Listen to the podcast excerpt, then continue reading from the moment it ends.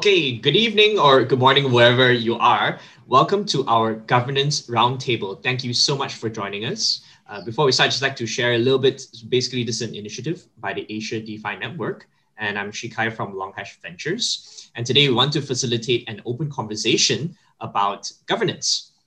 Now, just a bit of background, which I'm sure all of us are super familiar, right? We're still super early in DeFi and governance, but there's a very clear social consensus that we want to move towards like community-owned and community-governed uh, protocols with so many benefits, as we all know, censorship resistance, anti-fragility, and so on.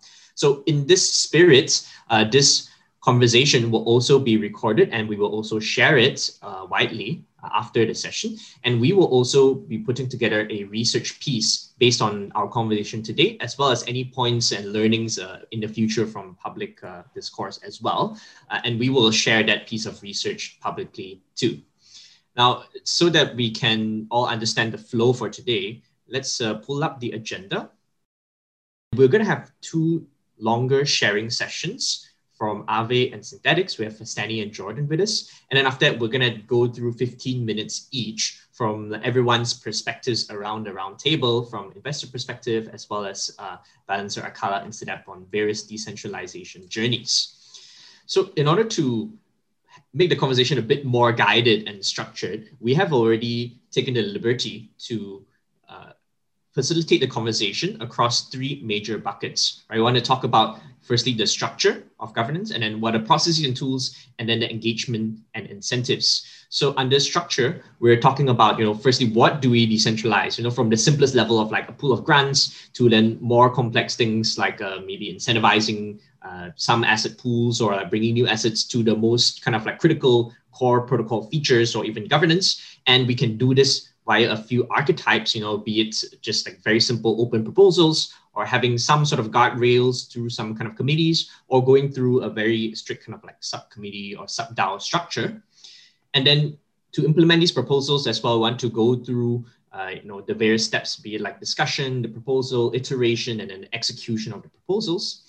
And finally, for engagement and incentives, I'm going to talk about you know, who, who can vote, how much voting power, what incentives to even vote or participate, and the softer human side of how do we encourage people uh, to kind of join and amplify and reward people for being part of the community. So we have put together some of the questions here to guide us in each of our sharing, be it from, you know, uh, from everyone from the roundtable. So feel free to use this as a guide, uh, but also kind of like add in, feel free to flow with the conversation.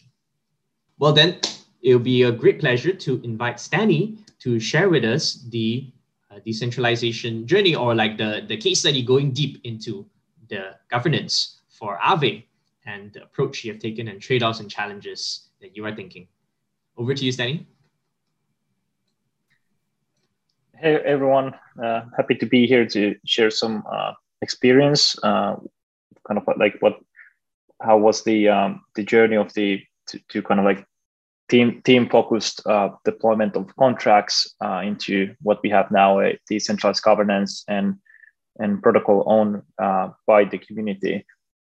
what's interesting about Aave as a community and as a project is that we uh, we we started to build uh, our very first protocol back in uh, 2016 2017 and uh, during that time we, we first focused on just creating um, proof of concept smart contracts and just building uh, community around our first iterations that was time before defi was what even as a term and and there wasn't much of a composability or uh, DeFi protocols uh, at that moment. And at some point, uh, we we started to create um, as we saw that the community started to grow more. Uh, we were thinking like how we could uh, empower the community and get them more involved and be part of what we're building. And we pretty much decided to uh, distribute governance power but in the beginning, what was uh, different is that we we still wanted to keep uh, uh, the uh, the deployments and, and the governance of the uh, protocol still in the hands of the team in the very uh, beginning, which is quite normal. And pretty much like the main reason everyone is doing this, and uh, especially lending protocols, is that uh, there's quite a lot of uh, risk involved in terms of, uh, let's say, if there's some sort of like a technical uh, issue, let's say some sort of a error in the in the smart contracts or or the economics that has been implemented. Uh, the, the dif- difficulty is that if if there is funds in, in the protocol and if if the governance is from the day one, what happens is that it's very difficult to actually go and uh, mitigate those kind of like a security vulnerabilities if, if those happens. And especially as as kind of like a DeFi protocols are growing quite a lot. Uh, there's currently uh, I think roughly 13 billion worth of uh, value locked in the Aave protocol itself. It's the biggest uh, DeFi protocol at the moment uh, and, and in total 21 billion, including like the, the accounting uh, measures. So including the, the collateral in the protocol, but also the, the borrowed funds that is owned back to the protocol. So in, in that sense, the, the governance aspects and, and, and how you go from, let's say, uh, would say like team owned uh, building into something where uh, the protocol is governed by the community and, and also any improvements to the protocol is done by the, the community and voted upon the governance. Um, it's very um, crucial, crucial uh, journey. And, and what we found, especially like for landing protocols, uh, we, we try to uh, intensively mitigate any kind of uh, technical risks in, involved there and also kind of apply uh, governance minimization wherever we can because governance as a tool is uh, is to some extent uh, uh, also like burdensome because you have a process of how you get things changed into the protocol. So what we try to usually do is that we we try to uh, let most of the kind of like a heavy lifting in in the protocol and, and changes related to that uh, done by more of uh, mathematics. So let's say that we don't change interest rate formulas by governance on a periodic basis. Instead, we we have a, a certain type of interest rate formula that is based on the market conditions, supply and demand. And, and for example, this allows allows us actually to have less governance involvement on, on changing uh, that uh, kind of like a interest rate formula. And then if there is some sort of market conditions that are unexpected, then the governance can come and, and change actually that particular formula. So we try to apply governance minimization uh, wherever we, we, we can, but in certain aspects, it's not doable. For example, when it comes to asset listings and uh, assessing risks of, of those different, different kind of assets, let's say if there's a new asset that, that the community wants to, to, to list, there's particular uh, peculiarities that we need to review from risk perspective, such as the liquidity risk, uh, uh, technical risk of that particular asset and, and also the, the, the, the market risk. And those kind of things, uh, you kind of require human involvement and you can't live for mathematics or have governance minimization in, in that part to, to have, uh, you know, kind of like a, a scalability on, on asset listing.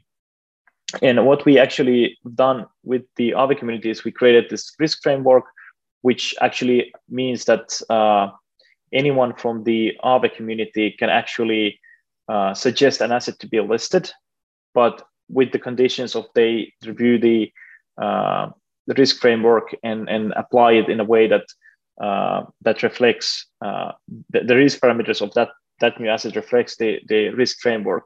And if it's aligned, it most likely the community will vote that assets into the uh, system and this is like a very interesting way where you have uh, open community uh, managing a risk of the protocol, which is um, fascinating because end of the day, these protocols vary in the future pretty much like how they manage the risk. So if there's Aave protocol, there is Maker protocol, for example, and we both have completely different kinds of uh, risk uh, dynamics there.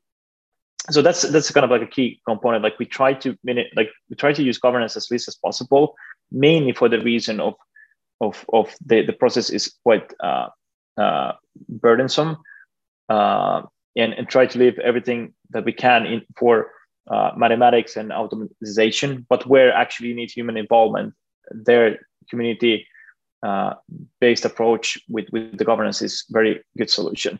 And one of the newest things that we see, is, uh, understood uh, during this process is that some of the functions still need uh, human involvement and, and, and community um, governance, but uh, you might need just some less burdensome mechanisms.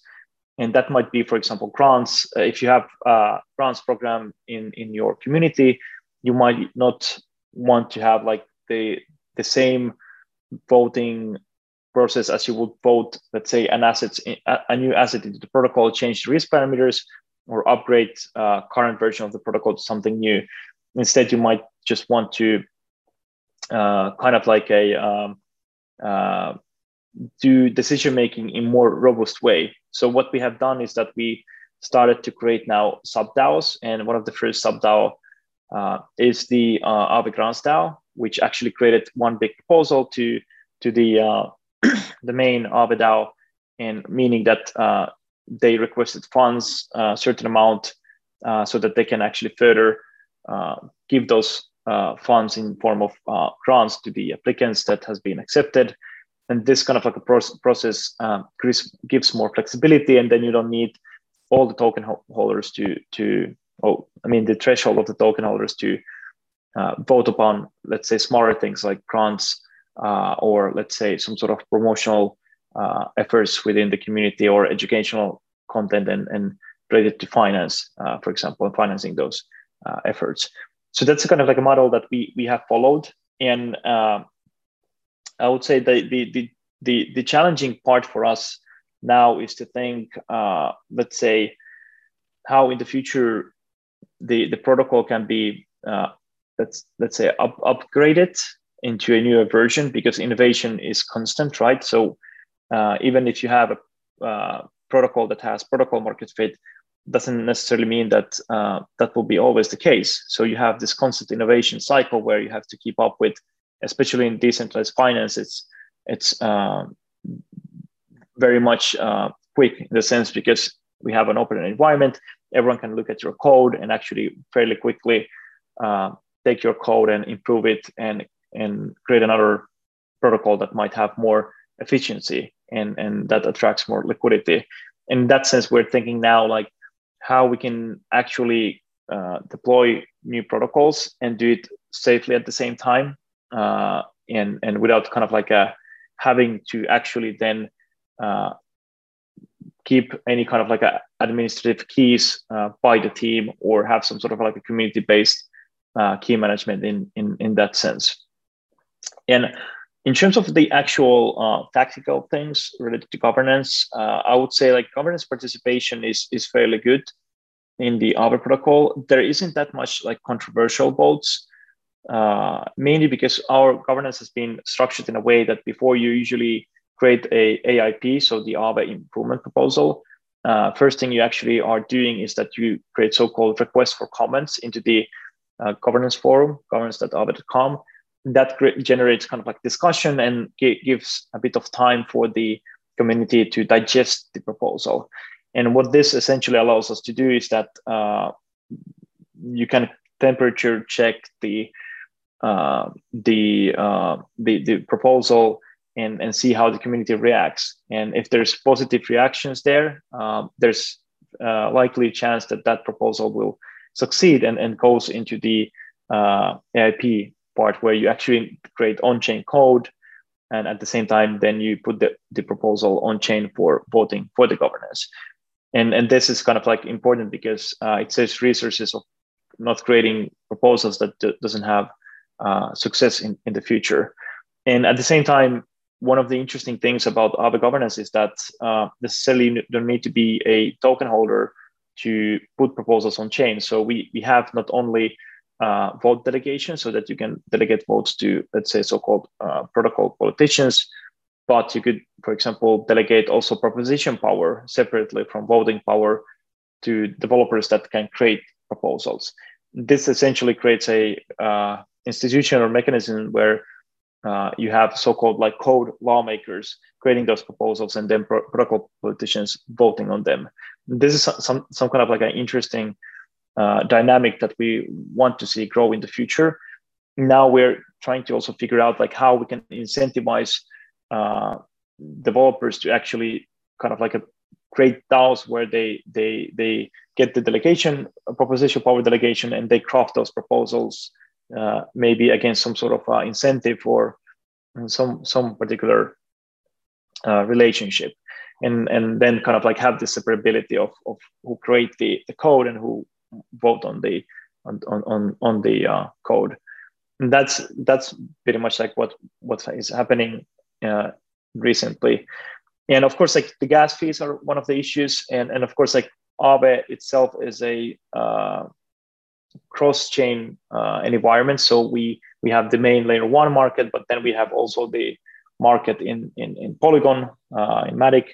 And we always try to deploy in, in wherever we can actually. So be as inclusive as possible when it comes to the markets and, and infra- infrastructure we have. And what we're doing working now is that we are creating a governance bridge uh, which means that you can on layer one vote on on decisions on the matic market. So you vote on layer one and then with the governance bridge those decisions are propagated into the matic and executed.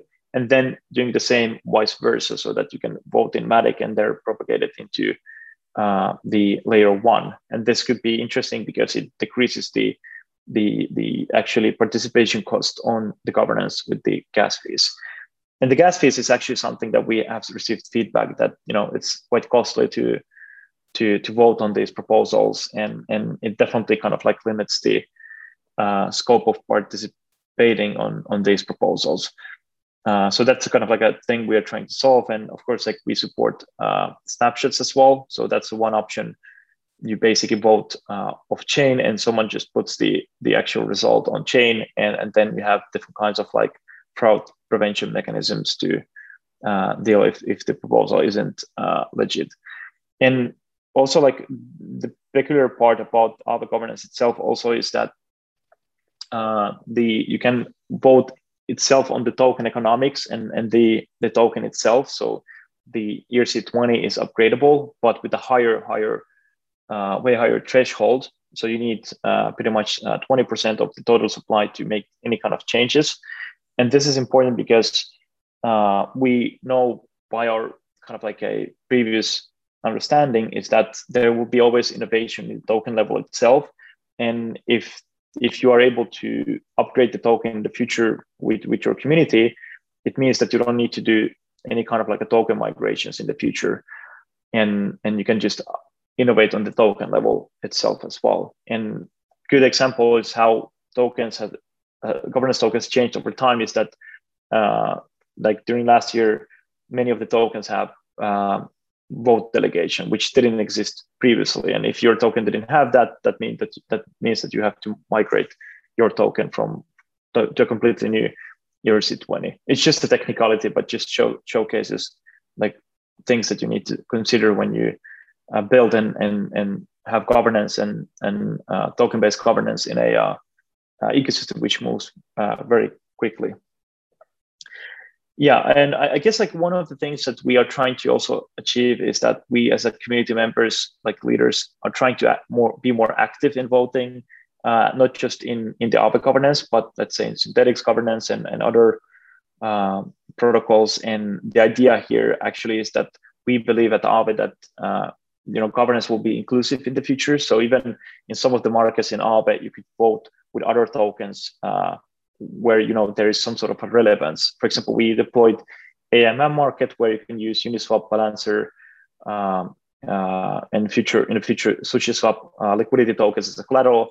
So it will be interesting, for example, to give some uh, voting weight to let's say those tokens and also to Uni, Bal, and, and Sushi tokens and kind of create more inclusive uh, governance and environment because that's probably the, the direction we're heading towards.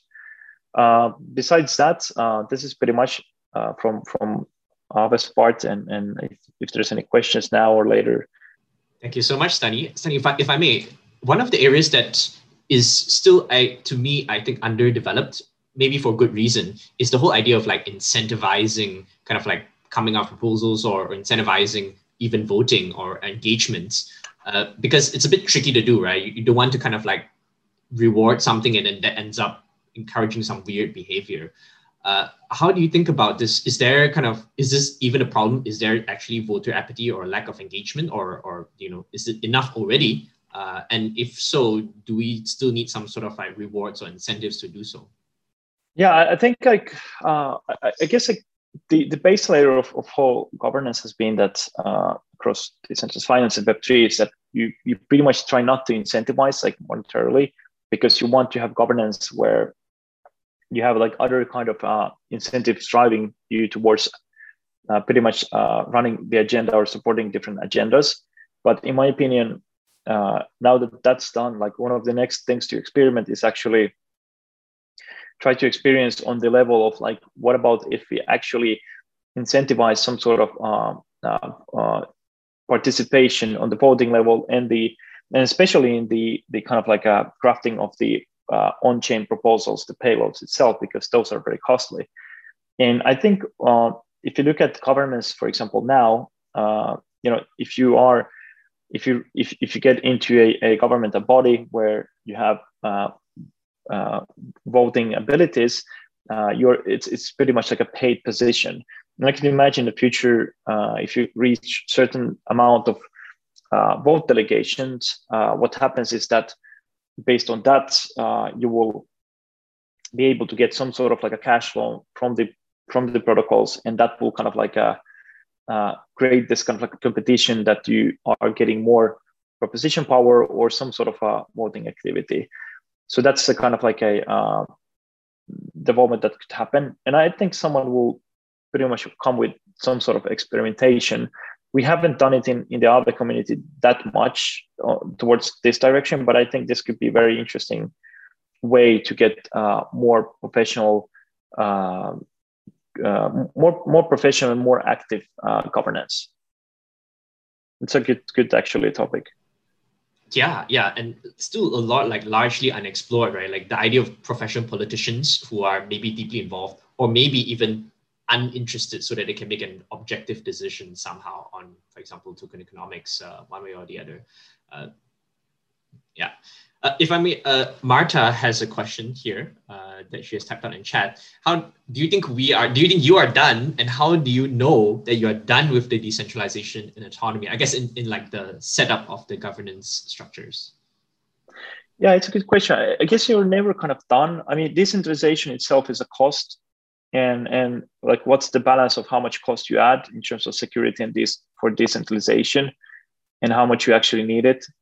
And uh, you know you can decentralize things very widely. So let's say every token holder needs to participate to vote on every decision making or have delegations and snapshot that that basically someone puts on chain and you have this kind of optimistic governance.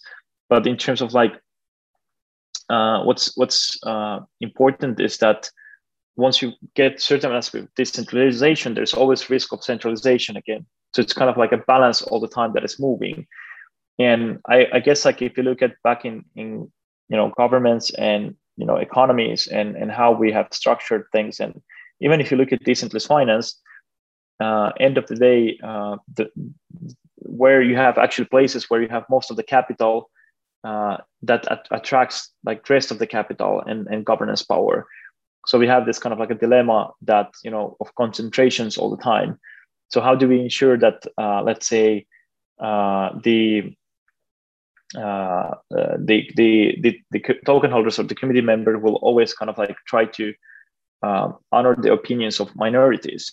It works pretty well compared to traditional finance and economies uh, because in, in DeFi, for example, in Web3, uh, all the code is pretty much open source, which means that you can take the code and fork it and create a new community if you're not happy. Kind of similar way, for example, if you look at Linux ecosystem, if you're not happy the way people are building things, you can fork uh, fork the software and create your own community. And this kind of like creates a bit of pressure of, of uh, ensuring that you have wide enough consensus in your uh, community. That could be like a substantial differentiator what we have seen previously, where you know governments or or any kind of plugin parties have seen decentralization, but goes back into uh, centralization.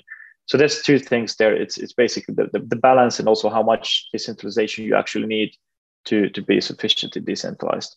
I didn't catch one thing about how do you deal with um, auditing of the smart contracts? Because you have a lot of things put in place, a lot of breakpoints put in place if it turns out that the contract was malicious or there was a bug or something. But I'm wondering, you know, how do you deal with actually before it's even voted on? you ver- do you verify do you, does, is there like a subcommittee that is just responsible for security yeah, that's a very interesting question because like we what we are leaning towards is that we will have so-called payload DAO, one of the sub DAOs that is actually uh, creating creating the the payloads, but also uh, reviewing third-party payloads. And of course, like every payload should be uh, audited, and and this is very important because even if it's a uh, some sort of like a risk, you know, parameter change, it's important to audit uh, but also kind of like the the the challenge is that the community needs to somehow uh, ensure what's what's sufficient auditing and what's what are the sufficient procedures of creating safe and secure code. Uh, because that's the one of the most difficult things to do is, is to build smart contracts that can hold billions and in the future trillions of dollars worth of uh, value uh, without breaking.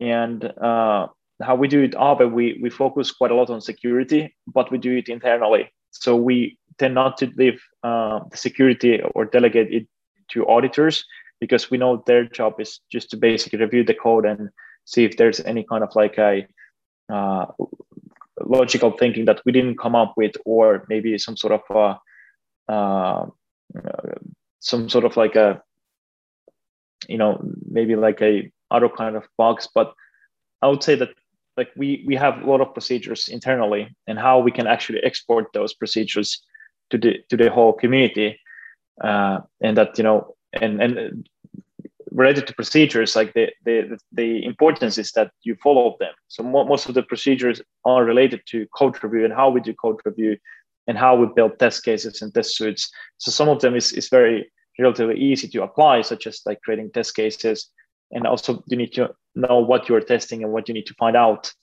but also kind of like those review processes like how we ensure that people who are re- building code and reviewing each other's code uh, how they're doing it uh, well enough. And that's kind of like part of also like education I, I guess that we we're able to educate our community and, and the whole defi community in general like how to build secure uh, uh secure protocols Thank you so much, Danny. And so thanks so much again for joining us and sharing your insights. Super helpful. Now, moving on to our second kind of sharing session, uh, we also have an incredible community builder and an incredible protocol uh, contributor, Jordan from Synthetix. So great to see you again, Jordan. Hey everyone, good to be here. So yeah, I, I guess I'll I guess I'll just jump in uh, and sort of talk about the Synthetix journey, some of the things that uh, that we've done, and, and, sort of the the progression that we've been on. So we we began uh, fairly decentralized, as a lot of projects do. Um, we were quite open about that as well. Like we we were quite open about that fact, and uh, I guess um, being open made it uh, a little bit easier for the community to swallow. Um, we talk to them very early on about the trade-offs between um, you know being more decentralized and being able to move at speed. And uh, i think you know one of the things that Synthetix uh, did quite well i guess was move at speed. Um, that was something that, that we were fairly known for um, the the way that we shipped.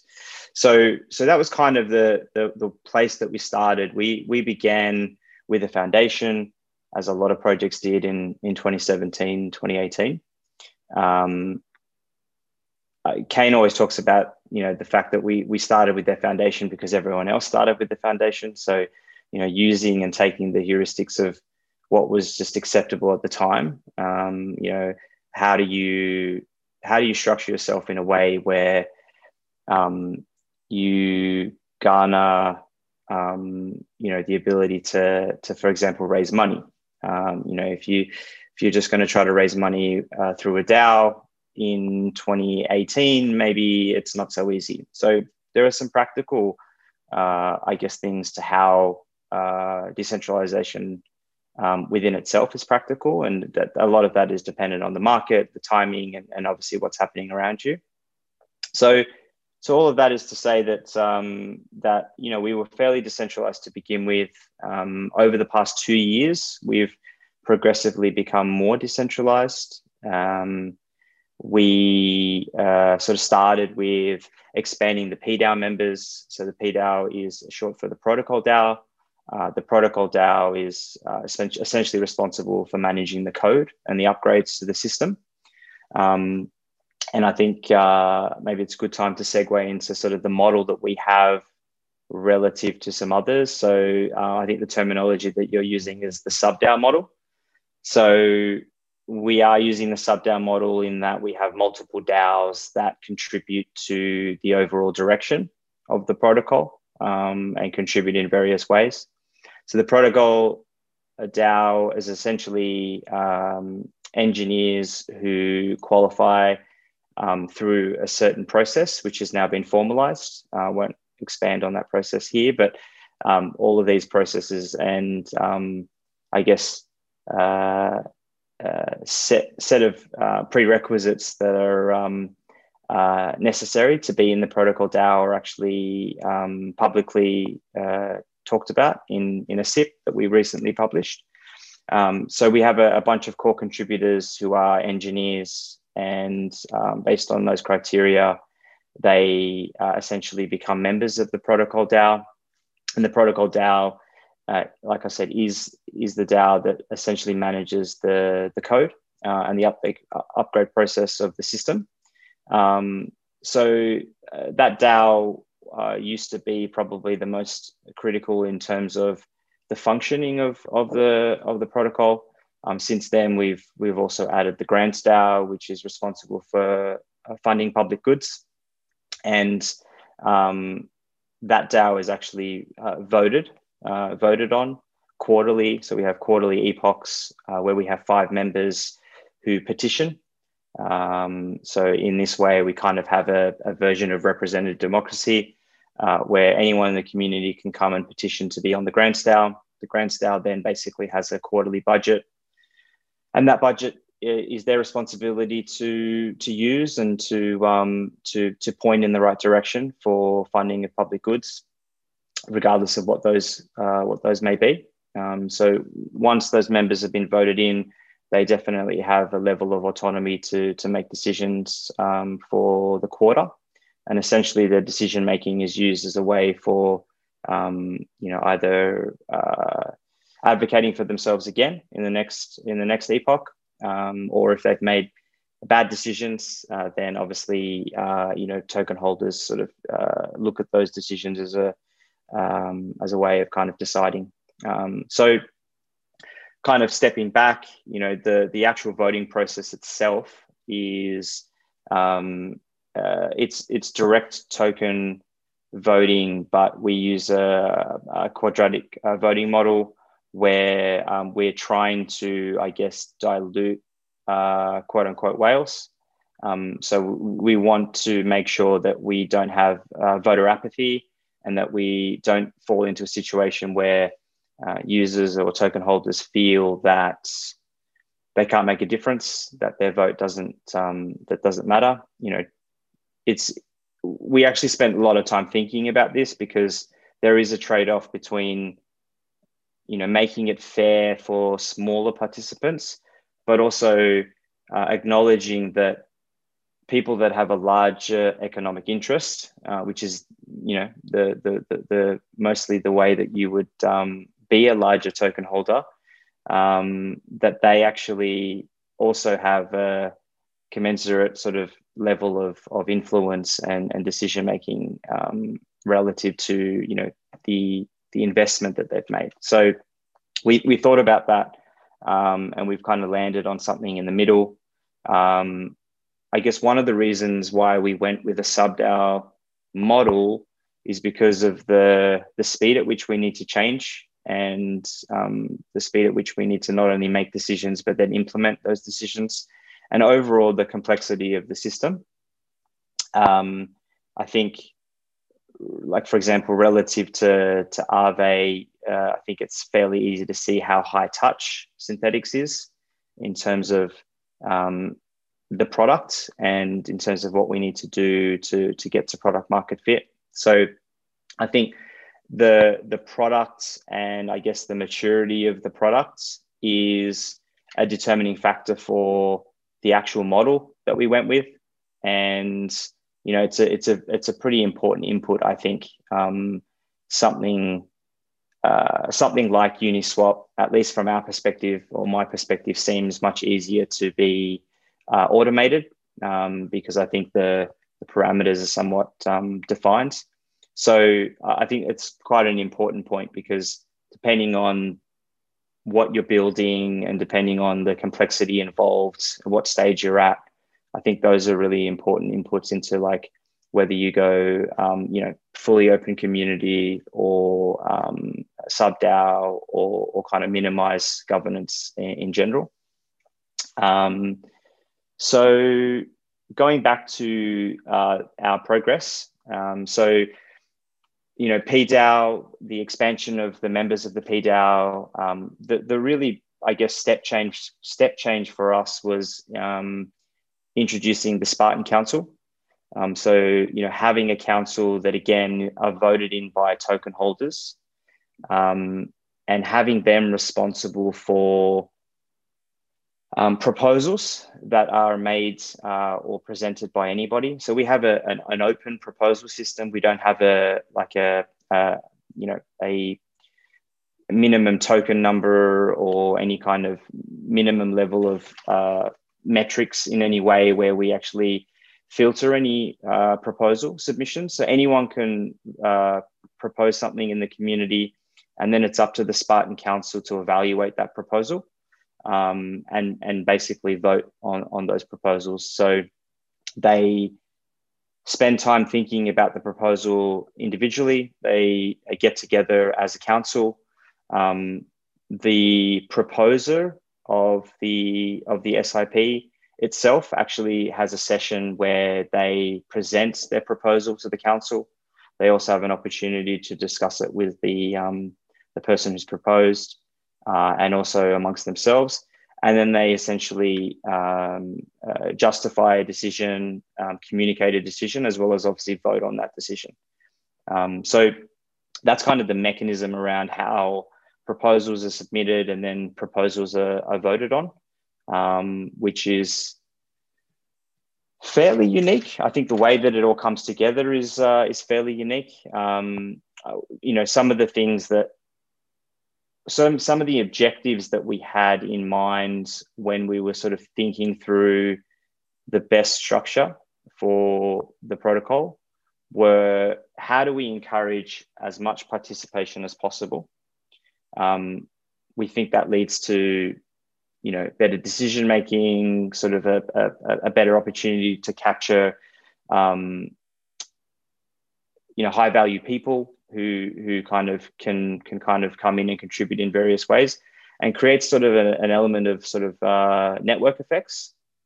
Um, the other important thing for us was how do we create an environment that is fair? Now, fair is a very loose term. It's a very broad term, but um, you know we tried our best to kind of try to think about what that means. Um, and also the other element was how, like, what does a participant mean, right? There are different ways that people can contribute and engage with the protocol. Um, some people will engage uh, economically, so they'll have some sort of economic interest, i.e., holding a lot of tokens, i.e., being a, a large liquidity provider, something along those lines where they have a direct economic interest um, you know and and obviously that that's that's those are very important stakeholders um, others are socially engaged so others are participating less economically but are very very active are um, very involved in spreading ideas talking about ideas um, you know potentially even creating senses a sense of community um, and then you've got other people that are contributing IP of some sort. So they're, you know, either very specialized in a certain area and contribute, um, but again, maybe they're not very large token holders um, and maybe they're not super active, but that they contribute in ways that are quite um, sporadic. And so um, that was kind of the way that we thought around participation and fairness. And again, things like quadratic voting, um, sort of some type of representative democracy, we thought was a, a good combination of some of those. And the last uh, aspect was how do we create a backstop or multiple backstops so that the protocol um, uh, is is can't, can't be sort of uh, attacked from a governance perspective or that malicious behavior is is minimized. Um, and so that was something that uh, is obviously important as well. Um, and it's a hard balance. It's a it's a super difficult balance to to have. And uh, no doubt, you know, the things that we've done aren't perfect, and I'm, I'm sure there'll be um, challenges down the road that potentially uh, we could have avoided with, you know, certain trade-offs that maybe we we have made that we shouldn't have. Um, and I'm sure there's other very good things that are happening that um, are kind of emerging out of this structure as well. Um, so I might I might just pause there in case uh, you want to go in a certain direction. But um, but that's I think a fairly good overview of, of where we are and how we got here. Maybe while people are thinking, uh, Jordan, I, am really curious about this um, the representative democracy model, right? Because it almost sounds uh, like the opposite of what Stani was just saying. He he says that governance is a cost. And, and here we're kind of like talking about people as assets of uh, the community and like contributing their brain power and social and so on, and kind of like rewarding them in a way with these positions. So this, um, of course, the trade-off we can imagine it could be going down like what democracy has, right? Some sort of populism, or uh, or people need to kind of like be educated enough to elect the right people. How do you know these people are qualified and so on? Uh, so how how do you approach this kind of trade-off, and how is it working out so far? Yeah, so I guess um, some things that, that are very obvious to us um, that might not be obvious to to those uh, on the outside is or are it's it's much more difficult to um, to make decisions when you start to involve you know uh, five times more people ten times more people um, through these various DAOs and so the propagation of information the um, you know the ability to be on the same page about certain uh, ideas proposals um, becomes a little bit more difficult. So one thing that has happened is I feel like we have slowed down um, somewhat because we are just by definition going through you know more layers and levels of, of kind of governance and decision making and people need to be uh, you know kept up to speed. Um, the the flip side of that is you know you do have a, a wider set of contributors and um, they have a vested interest in a way that they wouldn't if they were just proposing, you know, on 50% of each of these of, of these votes. We we've essentially expanded the team, even though we don't use that term anymore, by uh, you know incentivizing people to want to be on this on the council, for example, or on the GDAO. We incentivize them through um, compensation, and we believe that these people are contributing their time, their resources, their energy, and they should be compensated. Um, and what we've done is that we've added, you know, you know, you could argue we've added like 20 people um, to, uh, again, we don't like to use the term team, but you know, the, the old definition of team. Um, we, we've added a number of people that are, are really spending a lot of time um, and energy on thinking about what we're doing, on uh, you know measuring things, on analyzing things, etc. So we we it, does create surface area for people to engage. Um, and I think it's it's different surface area to just saying, hey, you know, you've got some tokens, and we want you to vote every week or every fortnight on on certain proposals that we present to you. Um, and so uh, it's been amazing, um, but also, like I said, it, it, there are definitely it comes with its own challenges. Certainly. And of course, we need kind of everyone to experiment with uh, different approaches. And it's certainly working so far. So uh, the, these different archetypes could emerge as like multiple um, workable strategies, right? If I may just call on Arthur, because I know you've been a long time kind of involved in the community, right? Would you like to kind of ask question or comment here? No, um, I think this uh, Synthetix um, is probably one of the most uh, successful in decentralizing the governance power among all the top DeFi protocol. In, it's not very often where you see the, the core, the, the, the founder himself have no decision making power in the protocol anymore, either in an implicit or explicit manner. And I think that we also have witnessed a few uh, time that uh, Kain's decision are actually uh, doesn't it's not aligned with the community, and he was actually uh, vetoed against uh, in that kind of decision. I mean, so I think that that, that kind of proved the, the how decentralized it is, and I think that um, there's a reason it's called DeFi, right? So I think that uh, there is a lot of project chasing short term um, gains in a way that by moving faster. I think that I mean definitely every project need to make their own decision, but uh, decentralizing a protocol has to be on the roadmap and has to be paid a sufficient attention to make sure that it's not something that you just forever kicking the can down the road. So yeah, I, think that that's something fairly important, and I think Synthetix is definitely uh, leading in that regards. Yeah. Yeah, and just to just to expand on that, it, it was actually very scary to do some of these things, and um, you know, credit to Kain, he has always had this vision of getting to this place, uh, and you know, we're not at a final destination, but you know, we're obviously along the way. Um, I, I was much more um, worried about some of these moves and some of these uh, ways of decentralizing because it's scary, right? Like one day you have some control and the next day you have less control right and and generally as humans we we we, we believe being in control is a good thing because you know we're we're all benevolent and, and we, we all make good decisions and, and all the rest of it so um, it's uh, it's been uh, it's been emotional you know like it's it's an it's an emotional thing it's not just logical right it's not just this is what we need to do but it, it takes a level of letting go to even be able to do those things. And I think that um, that credit needs to go to Kain for really pushing things.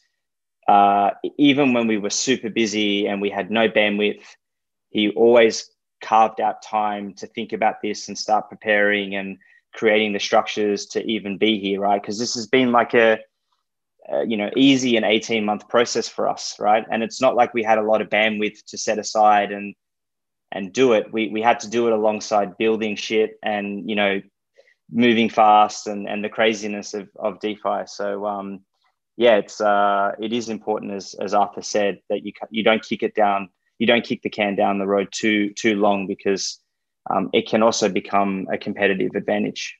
Thank you so much, Jordan. So thanks, thanks to Sunny and Jordan for like kind of like going deep into the case studies. Like now we want to go around the roundtable for everyone to also kind of like share their experience and their views around uh, these different parts, uh, drawing upon you know your own experience in involving uh, in governance or setting up some sort of like governance process. So next we would like to invite Anjan from ParaFi, and we know ParaFi has been really active in quite a few key proposals around some of the uh, significant protocols as well. So Anjan, over to you on sharing your experience of, you know, how was it like uh, kind of going through these governance steps and uh, mechanisms? Uh, what some trade-offs that you see and experience that you have and perspectives on where we are and how maybe we can improve? Sure, sure. Hey everyone, uh, Anjan here from from ParaFi. Great to great to be here. Um, yeah, maybe, maybe I can just start super super high level. So as a firm, you know, we spend basically all our time looking at the DeFi space. But I think what's really interesting about DeFi is it's it's tough to be um, a passive investor, right? I think it really requires the space as a whole requires you to be active, both as a user and a governance participant. So whether that's providing liquidity, using the protocol, or just in general, uh, actively participating in governance, pushing out proposals, voting on you know on-chain votes. Um, it seems like that's actually how you drive value to the protocol and, and help the protocol move forward. So, you know, we've been active in a number of communities, including MakerDAO, Aave, Yearn, and over the years, we've seen a number of things work and not work. And what's really interesting, we're, we're kind of seeing governance 2.0 right now, where some of these newer protocols are taking what what you know what's been working so far and putting it into their new governance processes. So really seeing a, kind of an iteration of the whole governance process, which is uh, very healthy to see. Um, maybe just starting high level, what we've you know seen work really well, and I guess really improve over time is um, we think a lot about kind of scaling the governance process. So what that means is you know all these DeFi protocols are becoming more and more complex, right? And that means they require more and more active support, participation, involvement from the community. But that's difficult to scale over time as a number of you know assets or risk parameters or things to vote on in generally uh, you know increase. So what we like to think about is how do you scale a governance process where as the complexity of the system increases, um, you're not losing the engagement or, or, really the involvement from the community. And so um, something that we're fans of is, is delegation. So, you know, right now, or, or really in 2019 and in 20 early 2020, the idea was kind of everyone votes on everything. That's the goal. But you always saw very low voter turnout, you know, between like one and five percent um, for a lot of these protocols. And I think the reason for that is because people weren't fully aware or informed of what's going on. And it's kind of an unrealistic expectation to have all token holders informed for all votes and expect them to vote on everything. So what happens is there's somewhat of a tragedy of the commons where most token holders don't know what's going on. They think there's other token holders uh, actually staying up to date, and then they end up kind of passing or choosing not to vote. That's actually detrimental to the system because now you only have one or five percent of the, supply or, or holders actively voting and, and pushing out you know proposals. So we're we're big fans of delegation. So we've seen Aave, Compound, you know, Uniswap come out the gate with this type of delegation proposal. Uh, you know, MakerDAO is working on this as well. And I think what this does is this starts to really put the hand, the, you know, governance and voting power into the hands of the smartest people. And I think that could be independent researchers, developers, risk analysts, funds, teams. I think the goal really is to get a diverse set of opinions, but we need full-time active participants looking at this governance, at these at the governance processes and, and voting and suggesting proposals, not people doing it part-time. Because I think, you know, DeFi today, as it scales from, from here to another 100x, the weight and, and gravity of what these DeFi protocols are doing is going to grow immensely. And it's not feasible for, you know, people to just spend a few hours a week or just part time looking at a governance of the protocol. We need people full time looking at these risk parameters in real time and pushing out changes. And that's really only going to happen with delegation. And so the way we've been thinking about is, for example, maybe with MakerDAO, maybe you have like a few dozen, you know, risk analysts, researchers, funds who end up controlling a lot of the voting power. And then all of the major investors and team, foundation, whoever may be, delegate to those individuals. And now those individuals can actually start to vote on these processes with informed opinions because they're spending most or, or all their time on these protocols. Um, and so I think that to, that would give the protocol a lot of leverage um, versus kind of you know expecting all token holders to vote on everything. Um, I think what's also worked is we've seen the level of community involvement really step up. So in 2019 and, and I would say in the early parts of 2020, you know, protocols were decentralized, but what does that really mean if the team is the one putting out proposals or pushing through governance processes? But what we see now is these DAOs have matured significantly. So, you know, if you look at any governance Discord or, or discourse forum, snapshot, whatever it may be, you see a lot of community members actually pushing out proposals, chiming in, you know, giving their opinions, which I think is a, is a great natural step for, for governance as a whole because now you're not completely reliant on a centralized team. So, for example, you know, one of these top DeFi protocols that's really fascinating is the core team could step away. Uh, I'm not saying they would, of course, but they could step away and the protocol would still run. That's like an incredibly powerful tool, um, which I think will continue to improve over time. So, I think it's really just giving the community the tools and the infrastructure for them to run these processes um, and making sure the right actors are in place to actually you know run these processes from start to finish. Um, and so as I look across the ecosystem, MakerDAO, for example, the, the foundation is, is, is very is barely involved with the protocol. You have you know five to six working groups across smart contract, risk, finance, etc., all managing the protocol. And the, the token holders voted individual people to now serve on these committees. that to me is a, is a very positive signal on where governance is, is headed. Um, uh, you know, something else that I've seen that's worked is the tooling is continuing to improve. It's a little bit fragmented, but with stuff like snapshot, delegation, I guess just the form structures, tally, you know, all of these kind of pieces for the governance process are coming together. So, you know, there are different tools. If let's say you want to put a proposal on chain or you want to vote without gas or you want to reach an audience of all token holders, you now have all these tools to actually do that. And there's a lot more of a process in place, which I think is a, is a very healthy improvement. So, you know, Aave has the AIP process, Maker has the you know MIP process. And so if you want to push a proposal through, you now have an idea of what you actually have to do. You know, token holders may not agree with it, it may not be easy, but at least there's a process in place to push out um, a proposal. Um, as I think about maybe like the areas that I think governance and DAOs in general are still looking to improve, or, or I think where there's area to improvement is in general a little bit on the organization side. So as these centralized teams play less of a role in, in you know managing these protocols, it now falls in the hands of individual token holders to manage the, the protocol, right? But with individual token holders, there can be less organization because there isn't a centralized team or hierarchy managing workflows. Um, and so sometimes you see in these DAOs, it's not exactly clear who's working on what, what's the status of this you know, particular proposal. Um, and so without that organization, things just fall through the crack and don't get pushed through. And so I think as we continue to see more organization, like the IndexCoop and, and MakerDAO have very kind of clear working groups and you know here are the people working on these assignments, here are the deadlines. I think that starts to really improve the, the functionality and efficiency of the DAO, or else people kind of just put out a proposal and it's kind of floating through the through the metaverse and you know there's not it's not really clear who's actually pushing it through. Um, I think in general we'd like to see a lot more of a data driven approach. So you know I think it, it does feel like sometimes risk parameters and various DeFi protocols are changed a little bit finger in the air, kind of on the whim. Um, but there isn't as much kind of deep, you know, analysis of, of the data or the activity in the systems to really justify those changes. So I think just, and again, this goes back to the fact of can we bring in more independent researchers to look at these systems full time um, to then provide these data driven analyses so that token holders can vote in a more informed manner, in a more objective manner, versus something that's a little bit more subjective or finger in the air.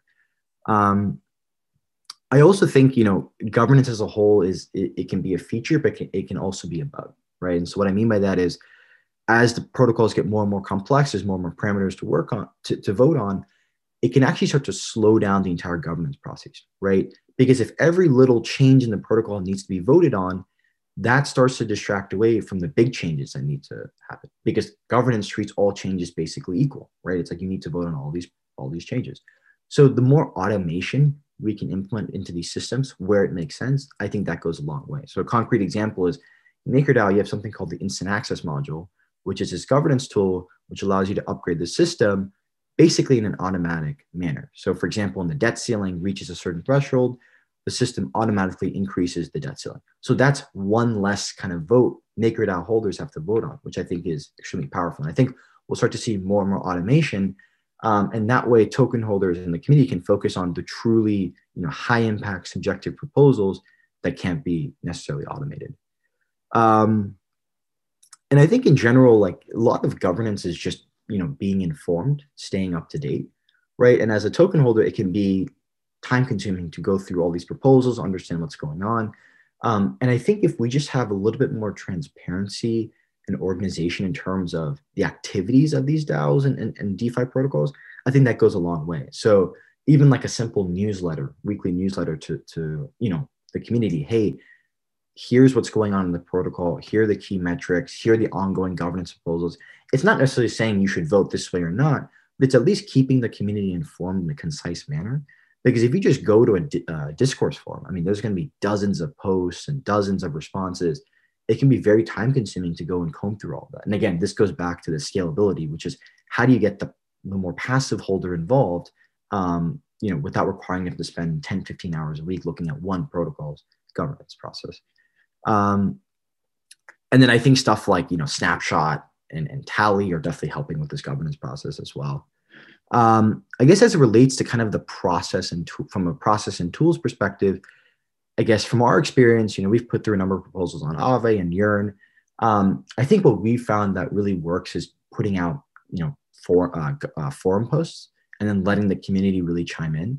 Discord can also be a great tool. It does get a little bit noisy at times. There's just a lot of back and forth. But I notice in the forums, there's typically just been very thoughtful and insightful responses to a lot of the governance proposals that, that I've seen across the ecosystem. So, you know, we're big fans of the, of the, of the governance forums um, themselves. Um, you know, and, and then I think doing stuff like community calls goes a long way. So, for example, with MakerDAO, you could post something, you can post a collateral application, and uh, the team that, that that would like to be added as collateral can now come and present to the MakerDAO community. So that kind of tooling there is is is also very helpful. Um, I think a protocol that really stood out in in terms of their, you know, a few protocols really stand out in terms of their process. I think Index Coop, um, considering how young Index Coop is, I mean, it really started picking up picking up in August or in, in September, and considering how how organized they've gotten so quickly, that stood out to me. Right, they have like working groups and leaders working on clear tasks they have compensation committees. It's just run very efficiently. And the set protocol team is, is barely involved compared to all of these index committee members, many of whom have anonymous names. You don't actually know who they are. That to me really stood out. Um, in MakerDAO, there's an individual named Long for Wisdom who's been absolutely crushing it uh, in the governance process. I mean, he's the governance facilitator and he's running dozen plus processes at any time. He's following up with core stakeholders, teams, um, so he's been a, a governance all star, and I think every protocol is probably going to look for their own long for wisdom in the in the future. Um, so on our end, we um, we've put out a few kind of notable proposals in the Yearn and, and Aave community. I mean, more recently on the Aave community, we pushed for the liquidity mining proposal, just introducing liquidity mining rewards for Aave. Really, the thinking there was let's test, let's experiment with liquidity mining. This isn't an end all be all. It's not going to be perfect to start, but let's at least test it out. And so that was the goal there um, by just putting out an initial proposal, getting the feedback from the community, talking to other investors, talking to the team, talking to large users, and then kind of then aggregating all of those views into one succinct governance proposal, liquidity mining proposal, where you're providing Aave for you know different markets. And so we went back and forth on well, how much Aave, you know, which markets, how long should the program be? What's the structure of the distribution? Do you do Aave? Do you do staked Aave? Um, all these kind of core parameters is something we're thinking about. What I'm looking forward to next is as this program ends um, this summer, now we can look back at three months of data. And again, this goes back to the data driven approach and see what actually worked and what didn't. Did we did we achieve the KPIs we wanted to? Um, why or why not? Now moving forward, how do we adjust that? You know, which markets do we need to incentivize? How do we adjust the distribution? Maybe we stop the distribution completely. Maybe we increase it by 2x. All these kind of core questions is something we, we like to think about as we push a proposal, but then continue to monitor it. Yeah, I think there is one question around uh, re-centralizing. Uh, if we have delegation, so does that put power back into the hands of a few? Uh, if we need like a quick answer so that we can get around yeah. the round table. Yeah, sure, sure. So, so I, I think in general, the with delegation, you're getting, you know, you're putting voting power, quote unquote, in the hands of a few people but that's arguably better than what you're seeing today, which is still, you know, again, one to five percent of, of the supplier token holders are the ones voting on every governance proposal today. If you look at voter turnout, it's very, very low. So it's not like we're having a lot of governance, you know, a lot of different participants voting today. It's a very low amount.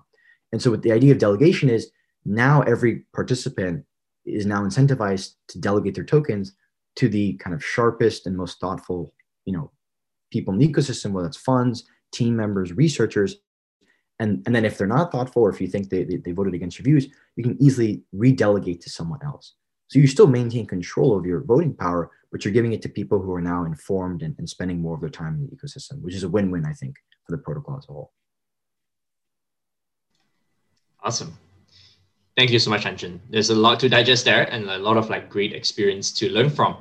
I think for ourselves as well at Longhash Ventures, I think uh, some of our portfolio companies we've been trying to be more involved with the working groups right with the proposals for example of idle finance with their long-term liquidity program and uh, we can certainly appreciate how much kind of like effort goes into you know talking to different stakeholders and needing to work with like people who are going to build it people who are going to check the risk parameters who are going to do the, the modeling and then like actually implement it uh, and then monitor for the results in the longer term So thanks for uh, Anjan. Very much uh, resonate with that.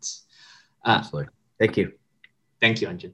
And then so moving on as well, uh, we know Arthur from Defiance. The whole thesis of uh, Defiance actually being activist investors, right, uh, in DeFi.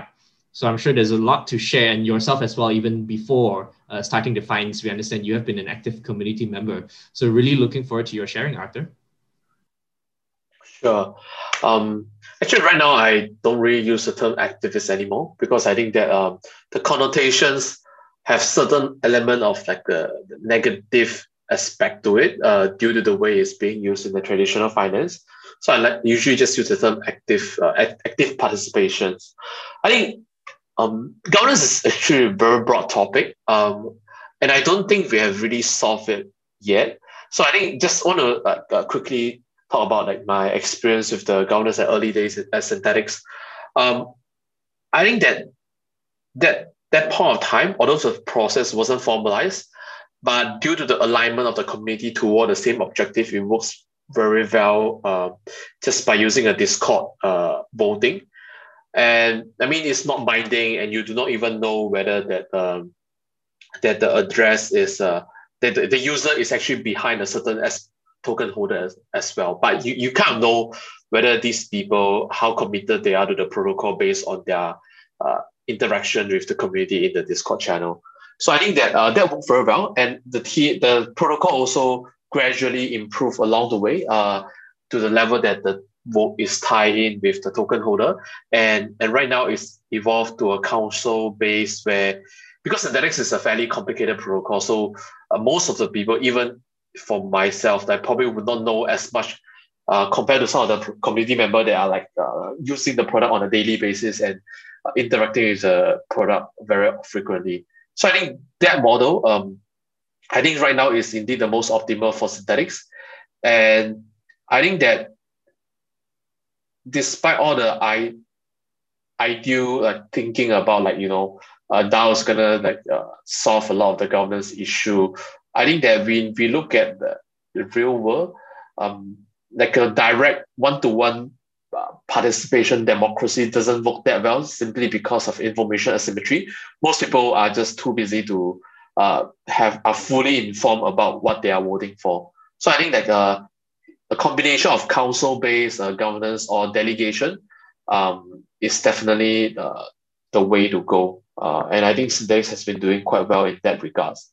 And in terms of uh, which one I would say is more sustainable, I think it's definitely back to this. I think that um, you you really need to have a group of community member that is very knowledgeable about the protocol, and these community member will slowly evolve to be the kind of like the community leader of this uh, protocol. And as a result of this, uh, they will gain more trust and likely that um, they will garner a lot more votes to help to govern the protocol. I think that that has been the case, and voter apathy is real in everywhere. Like when you look at uh, politics, uh, voting for the general elections, or even down to the listed company, the shareholder votings, it's always been fairly low because uh, when your ownership is below a certain threshold, it actually, uh, from a economic point of view, it doesn't make sense for you to invest so much time and effort to come up with uh, informed decision. So I think that yeah, uh, I think to reinforce what uh, Anjan have mentioned, yeah, a delegation um, or a council-based uh, governance approach, I would say in the long run is a lot more sustainable. But I think it's also very important to cultivate and a, a larger group of community members informed about the protocol so that you do have uh, other people that can step up in case some of the, uh, the core community member that uh, decided that you know there's other thing that you would like to focus on, you cannot spend as much time on this anymore. So I think that um, the larger DeFi protocol generally has done well, and there's a continuous uh, new group of community member that participate in governance. But I think for the younger one, um, they still need to take some time to grow their informed community member base so that uh, it's not too reliant on a certain uh, member. And I think that um, in terms of experience from the initial discussion in the governance channel or forums, I think so far that has been working well, but I think that a lot of time, um, I think right now the most common one is almost all the protocol have their own governance forum, and most of it have a process already. Like you want to, uh, like Aave have a request for comment, and after that it will get pushed to the AIP if it getting sufficient support. I think the key thing to highlight is to amplify the the decision making. I found that some of the uh, some of the protocol, the discussion wasn't well uh, well highlighted in, in the committee member. So as a result, sometimes it can be fairly rushed. Like uh, within a week, it went from like a proposal stage to voting station. Actually, a lot of the committee member is still not very informed what is this about, and some might not even know it exists. So we actually uh, encounter this experience. So I think that there is uh, a fairly important to make sure that uh, the committee member know that this governance proposal exists and what is it about so that the discussion permeates into as much people as possible. I think beside that, I think that uh, a lot of the process right now are fairly established. Um, and I think that it's been working quite well, especially from our participation in Aave, um, uh, Synthetix, and uh, Sushi Swap. Yeah, I think that most of them are like having a pretty good uh, process so far. In and I think that in terms of uh, any protocol that stand out, I think Aave is, is, is have stand out pretty well. I think most of the proposals that have been uh, pushed to the voting stage have all passed. I don't see any uh, votes that have failed so far. And yeah, I think that that's that's the most it. I also want to highlight uh, another part that um, when an investor like us uh, trying to uh, put out a proposal, usually how we get a community support. I think it's very important that uh, the you need to think from the community member point of view as well, because if the perceived uh, perception is, you know, this is only just uh, the the proposal to enrich the large token holder, uh, even though you have the sufficient vote to brute force vote pass, it's likely not going to end well. So it's usually very important to find uh, a way that to make sure the entire community member is aligned so that you can also uh, get them to support and participate in the voting as well. And I think that uh, this also comes back to the way of dealing with voter apathy. I think that uh, you also need to give the, uh, the smaller token holder a sense of uh, participation and their vote matters. So I think in the early days that um, and I think this, and I think there's a lot of work being done on this regard. I think that especially Vitalik is a very big proponent of quadratic voting. And I think that the Synthetix governance process, uh, when it comes to voting for the council delegate, did uh, in, introduce some of the quadratic voting so that the top token holder does not have a one-to-one weight to their vote to choose the delegate for the protocol. I think that this is uh, quite important. I think that, and unfortunately, I think that this is uh, something that is quite lacking. I think most DeFi protocols are still going for one coin, one vote because I think uh, there are some challenges in implementing a quadratic voting because it's uh, there is possibility of Sybil attack, that people uh, creating multiple addresses to uh, increase their influence despite not holding as much token. And they also sort of like a, another argument that the bigger token holder um, since they have more at stake, they will want to uh, act in the best interest of the protocol anyway. So uh, one coin, one vote might not necessarily be a bad thing. But I would say that generally to deal with a voter apathies and low level of engagement, it's very important to let uh, the lower community, the smaller token holder feel that um, their participation matters and it's not like uh, that the bigger token holder is the one uh, deciding everything. Yeah. So I think that has been uh, our experience so far. Thank you so much, Arthur. And uh, well, anyone, please jump in with your questions. I'd love to just dive a bit deeper into the idea of quadratic voting because I think uh, everyone has, has kind of mentioned this, right? Like you mentioned, the Sybil attack risk. Have you seen it kind of play out? Are there any examples to learn from uh, in that case, or you know, is it just not worth the trouble for proposals and yet? I think uh, we haven't seen it play out because there's just not that many protocol that implemented quadratic voting. Uh, Gitcoin is the only one that have the quadratic voting for their uh, funding rounds. And I think that it has not been a major issue. Uh, because I think that um, the effort is quite significant, and I think the the value at stake is not big enough to trigger a very big Sybil attack yet. But I'm sure that if uh, a DeFi protocol come to a stage where there's like a multiple like multi-million dollar worth of uh, value at stake, such as okay, um, for example, uh, Aave is uh, voting uh, for the AIP to add new assets. Uh, let's say there's a quadratic voting. Um, there might be some very obscure uh, illiquid asset um, they might want to be added and they might Sybil attack this because by being added to Aave protocol, they enable them, uh, they increase the utility significantly and uh, also get a lot of recognition as well. So I think that um, with the value uh, of the decision at stake increase, we are likely going to see uh, this happening. But so far, it has not happened yet. Yeah, I guess that's also why there's the guardrails of you know like like the Guardian Council for for like Aave and maybe some sort of veto rights by some sort of council may make sense, right? To to counter this. Yeah. Yeah, yeah absolutely. Sure. Uh, now we want to actually move to kind of like the spotlight to some of our ADN members, uh, Balancer, kind of Acala and Siddharth as well. But right before that, maybe if I can just uh, call upon both, I think Arthur and Anjan, to just share a bit more about kind of the role of investors, right? Because we, we heard about from the project side, but then from the community side, how do we think about like, you know, there are full-time community members who may be council members or like they kind of get compensated. And then there's kind of like people who are involved in, you know, limited, very, very kind of rarely and just votes.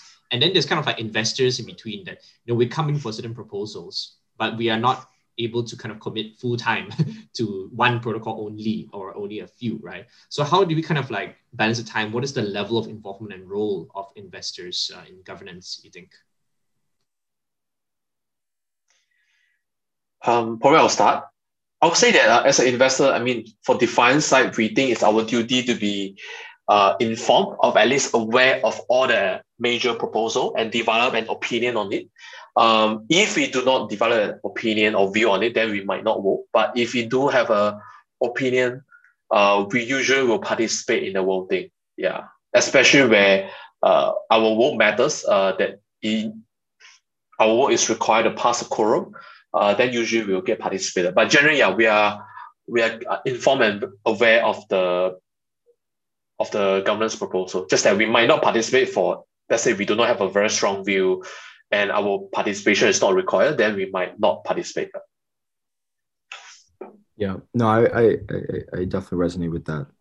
With that, um, yeah, it's, it's a great question. I think, um, I, I think it's it's less of a binary uh, decision and it's more of a spectrum. So, you know, what is actually being involved with governance and what's not being involved with governance? It's it's tricky to say. So I think the role of an investor, it varies a lot by the type of firm you are and how active you want to be.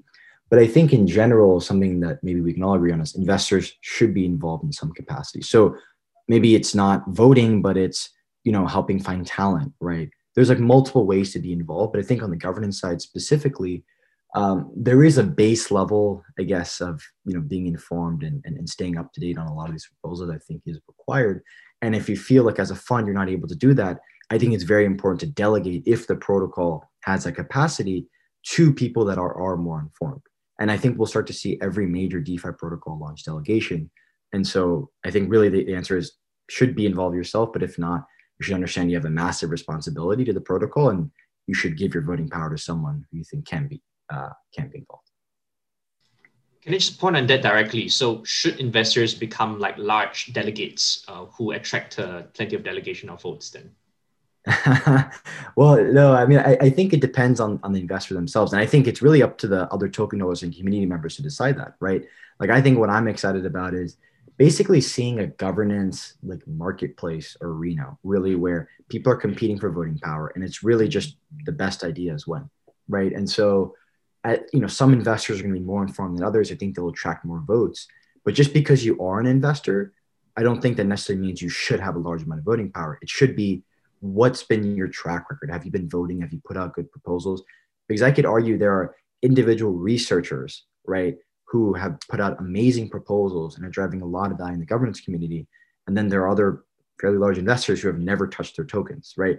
So I think just because you are an investor doesn't mean you should be a large recipient of these voting power. It should be based on what ideas you bring to the table, what's been your track record, track record, and what's your governance plan moving forward. Right.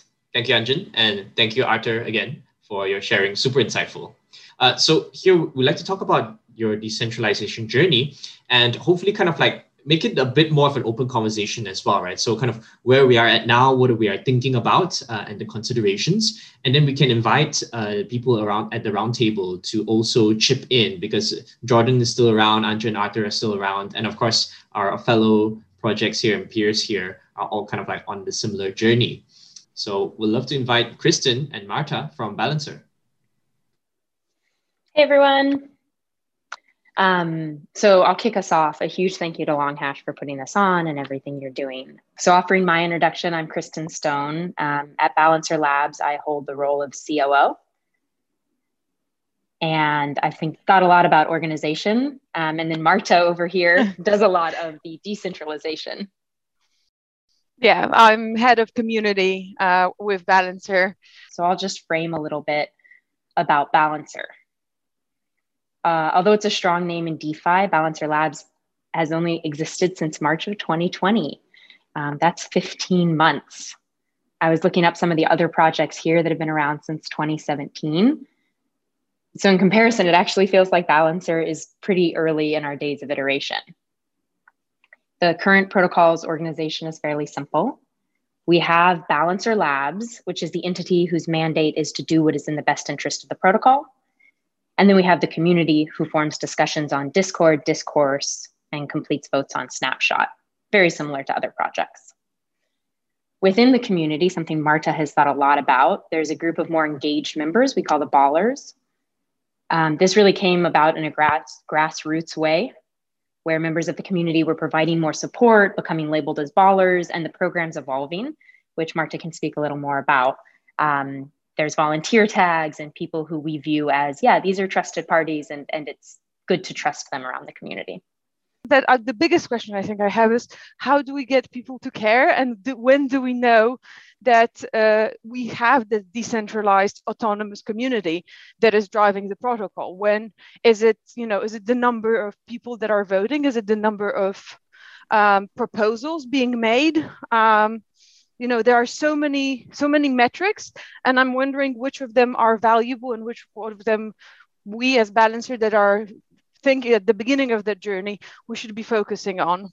One of the metrics that we look for which is um, uh, a little more qualitative is actually how many participants do we get in our monthly governance calls um, you know how many you know so you know we've had up to I don't know, maybe like 120, 130 people on a governance call um, versus early on where we had maybe uh, 20. You know, we probably started off with about with about 20 um, uh, outside of the team. So that's that's always an interesting one for me. Um, it's a combination of how excited people are about what's happening, and also if there are any contentious things that are going to be discussed. Um, but also, I think a sign of engagement. Thank, thanks, Kristen and Marta. Next, Ruitao, uh, would you like to share about Acala? And I think there, there's a little bit of a you know, other context and nuance to bring in as well, right? Because uh, Acala being built on Polkadot and Substrate, you know, like the upgradability and like the more on-chain governance uh, being built in is a bit of a special circumstance, right? So we'd love to hear kind of like where you are at and any conversation topics topics you'd like to raise. Yeah, definitely. Um, I just want to make it clear that we actually haven't go live yet. So there's the progress that we have to go from zero to go live. And um, I wanted to share the journey that we uh, foresee of like how we actually uh, build a Parachain, a specialized network on Polkadot. Um, and I'm gonna share some of like the, some unique characteristic of like governance on uh, either Parachain or on Polkadot. So first is the Acala is a specialized network, uh, a Parachain uh, built on top of um, Polkadot. Um, and for a tournament project or for any influential project in, in Polkadot, the way to obtain a Parachain slot is actually already a decentralization process, I would say. Uh, a project will go through a process called a Parachain offering, or we call it crowd loan, essentially ask um, community members support in order to obtain a slot. Uh, on the Polkadot network because there's going to limited number of slots uh, available. Um, so this is already like an decentralized process um, from the very beginning. Um, the dot holder decides which uh, project will go live, uh, depends on um, the, um, the, the product that um, the dot holder see fit. And as we're speaking, um, the Acala deployment on Kusama is actually happening right now. The crowd is actually happening right now. Uh, we reach uh, over 100 million uh, value locked in, in our crowd and the crowd is going to uh, happen uh, last for seven days, and hopefully by then we can uh, participate in the auction, and then we can start to um, go live on Kusama. Um, and to launch a specialized network uh, on, uh, on, on Kusama on Polkadot is actually uh, quite a journey. So we will go through a POA post um, phase and uh, gradually uh, giving out the community, uh, the control back to the community. You can see that we we launch the network, the network genesis, um, actually um, the balance transfer, all the core module is disabled and we will appoint ourselves as the council member, essentially the um, the directors of the of the network, and then we will gradually enable uh, the functionality one by one until to a point that we will remove the admin key, uh, which uh, we call the sudo module. And then once we remove the admin key, then we will um, then enable balance transfer, enable the core functionality, enable the DEX, enable all the protocol that we built. And ultimately, uh, the, the final giveaway of the control is to enable election, which essentially remove ourselves from the appointed council members um, to an uh, to an to an elected council members. And ultimately, uh, if we have a diversified uh, council members, um, then we call ourselves that's um, the very first step towards decentralization. Um, and we actually have a number of different, um, we say, um, councils. So there's a general council, um, there's a financial council that look after the financial uh, instrument um, parameters. There's also a technical councils. Uh, you can think of them as sub-DAOs that um, have different roles in the network. Some council are elected by the token holders. Some council are actually appointed by the general council. So it's actually uh, a lot of going on on how we run the election process on chain. Um, so, and by talking through this, um, the idea about this council, I would like actually to share one unique um, characteristic of like this council election. So, council election is very similar to um, to um, to token delegation, to voting delegation, but actually it's one step uh, one step um, deeper. So, to elect a council is actually very similar to a single transferable vote uh, on the current conventional um, uh, voting system. So you you know you don't delegate um, as a token holder. You don't delegate your token to only one individual. Instead, instead you choose a set of individual um, that you find you trust and you delegate those um, um, those, those tokens to. And ultimately, um, the system will elect a set of representative councils based on um, the rule of single transferable votes, uh, uh, transferable votes. So essentially, the one that gets the highest vote will be elected council, and then your second preference is not wasted. It goes to go to elect to the to the second council, and so on and so on. Um, and let's say that there's like 16 seats on, on the council uh, on the board. Um, you can choose up to five. You can choose up to 16. It's up to your uh, preference to um, to choose how many council members you elect for. And this is actually how the Polkadot Council um. So you can see that you can vote for like seven or you vote for three preferred um, council uh, member that's running for the elections and the election happen every day. And I think that's one key um, unique characteristic of like how the election is very different um, on the on the Parachain or on the Polkadot um, ecosystem. Um, this essentially uh, give a much more um, fair uh, representation on uh, on, a, on, on, on, on how the final um, council seat looks like. And it also um, adjusts some of the like the um, voter turnout rate issue uh, or things like that. Because like the council who get elected is a fair representation of the token holders' um, um, preference on who actually have the governance.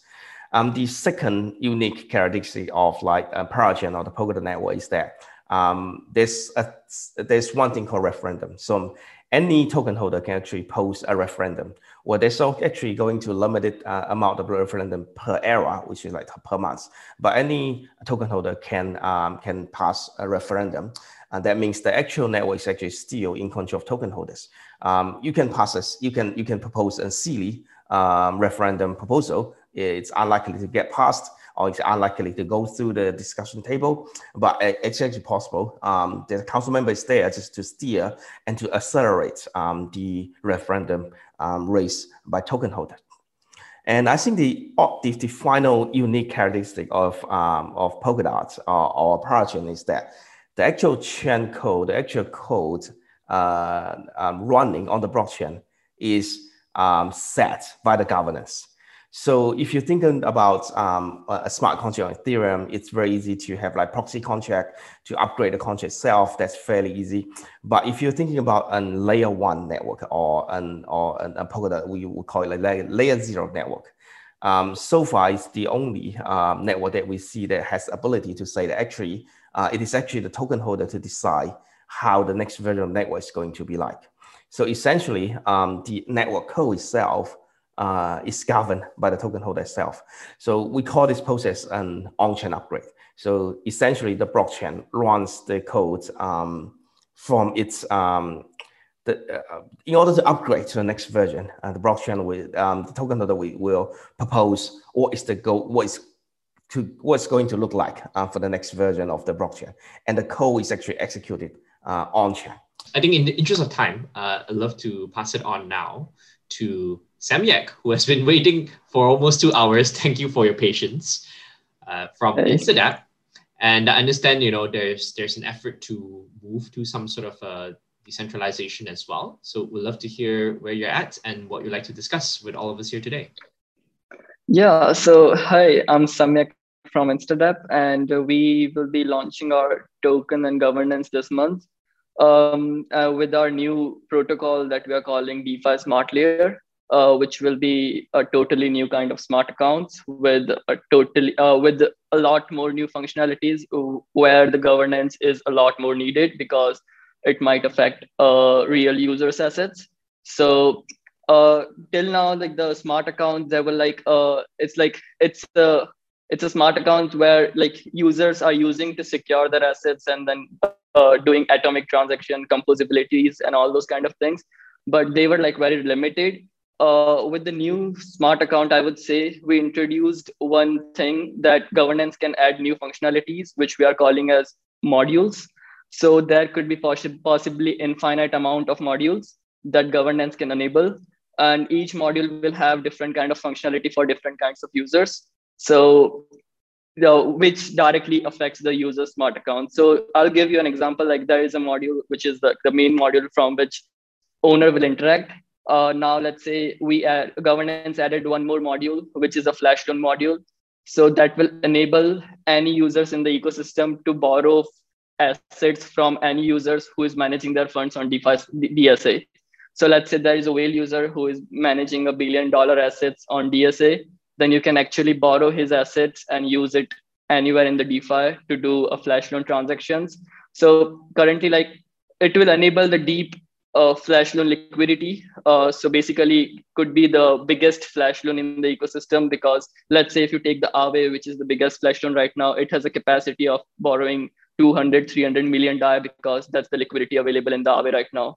But if you take MakerDAO, Compound, and Aave all together, then you can access 1 billion DAI liquidity at once. So with DSA, you can fa- uh, access like if governance enable flash loan module, then anyone can access flash loan from any of the protocols to any users uh, through multiple DSAs and can do really huge transactions which weren't possible before. This is just one example how governance can add different kind of module. Now, uh, yeah, so uh, this is this is just one example, and there could be infinite modules. Like one module that we are focusing on is the interoperability between chains.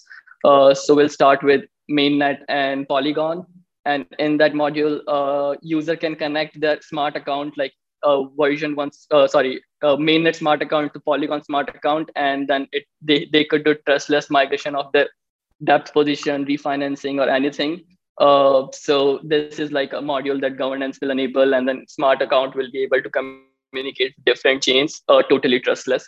So yeah, and there could be many different modules like Guardian modules, which will help users secure their assets and all those things and connect. Uh, so yeah, I mean, so that is the core place where the governance is needed and governance can also enable fees and all the other different things for protocol revenue in in uh, in near terms and automations and many other kind of things for managing the position in the best, best way possible uh, and as like as we are growing we are we are now currently focusing more on the infrastructure and uh, having contributions from many different ends so like we've already got like three protocols who have built the connectors for themselves because once they connect to this layer, they have access to all the other big protocols, MakerDAO, Compound Aave, and they, they are composable with all the other protocols. So like uh, three protocols, uh, good protocols have already built the connectors to connect themselves. will make them live in next couple of weeks.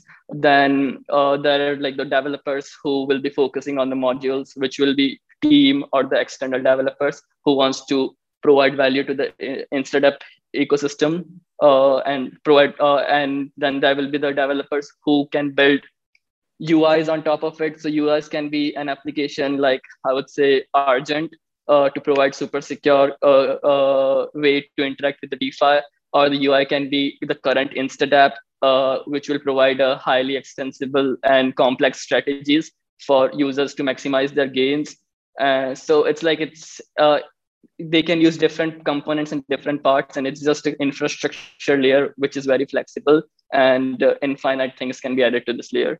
So yeah uh, that's what we are focusing on. Thank you samyak. Yeah yeah. really exciting. I think with this i think we've heard from everyone from the round table.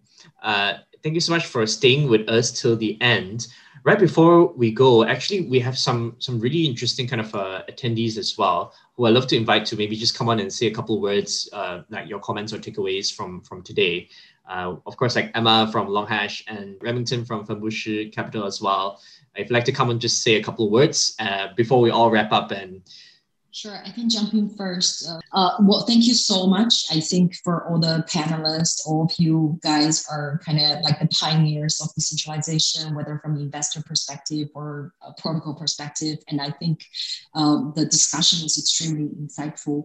And uh, I think the takeaway I got from this whole discussion is uh, I feel there's no standards in decentralization, and it's very hard to measure the degree of decentralization. It's a it's a journey, and there might be different kind of um, archetypes emerging from this. And I think d- depending on which approach you're adopting, right, whether it's fully uh, uh, fully decentralized from day one and every vote counts, or go for quadratic voting and having DAO, I think it's very much experiment and kind of trying to see what works for you. So, um, so and and also I think there are already lessons that can be learned from the leading protocols, right? Like how Aave has decentralized, how Synthetix has decentralized. So I think, and also looking at uh, comparative uh, um, other ecosystems like Polkadot, how they design everything um, in a top-down manner, but kind of start implementing on-chain um, governance from day one. So I feel like there's a lot of cross pollination of ideas that can be borrowed and also being used to advise the new projects so they don't have to go through the 18 month journey, right? Maybe on the on the start, that's the blueprint we can hand, hand to them. And that's exactly precisely the kind of insights we want to get. And the, we can use that to help to, to grow this uh, ecosystem. So thank, thank you so much. Yes, indeed. Super thankful and excited. Uh, Rem, you want to say hi? Hi guys, uh, thanks Shikai. Thanks, thanks to all of the panelists. I really came here today to to learn, and I think that's one of the the, the most exciting things about this space is sort of that is a continual uh, learning process every day. I mean, I've been in the space for, I guess, seven by now, um, but and every new day is a, a, continuous learning process. And I think what one of my key takeaways from from the call and from sort of continuously kind of looking at uh, different protocols, um, um, uh, experimenting with with governance over the years is that there's no it's there's no single right answer. There's no sort of one size fits all um, uh, uh, so solution for everyone, and and that echoes into the real world as well. I mean, uh, thousands of years into human civilization, I don't think there's the correct answer for for what is the right uh, way to govern a nation state, as as uh, as Anthony mentioned as well. So, but I think one thing that is um, super interesting about sort of uh, crypto and, and, DeFi is the pace of innovation and the pace of sort of uh, iteration in, in, the community. So whereas um, in in traditional uh, uh, real world countries, it might take decades or centuries to to sort of uh, evolve into into a newer governing model. Um, within DeFi, this is something that, that can take place over days. And and if you if you see something that, that doesn't work, you you you switch, you you slowly inch towards sort of uh, something that uh, addresses each of the shortcomings uh, one by one. And and I think that is kind of the most exciting part for me, sort of seeing seeing everybody on the call today from from from Aave to to Balancer to Acala and, and everyone kind of um, learning their own lessons and, and iterating at breakneck speeds. And and I think that's uh, sort of the the potential to to iterate and come up with uh, with something with, with a better way for to to address sort of this new type of organization and and the way to sort of find a most accepted uh, version of uh, what everybody believes to be fair. Um, that's kind of the the most interesting part for me to to be sort of uh, to be in the space and learn and and see and iterate. Thank you. Awesome. Thanks so much, Remington. It's great to have you here. And so I think we, we kind of have heard from everyone. Thanks so much again for all of you joining us. I think for for me as well, uh, I do think that you know we're so early in the space, and as everyone has mentioned, there's so much experimentation to be done.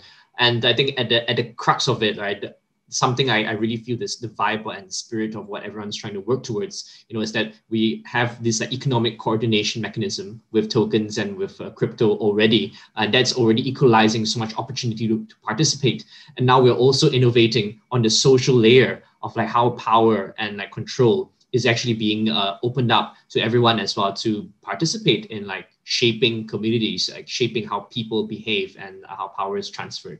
So this is truly inspiring to me. I really think that uh, the crypto community is at the core of like disrupting so many models uh, in the world and hopefully bring a lot of good to mankind in general, as uh, cliched or grandiose that may sound.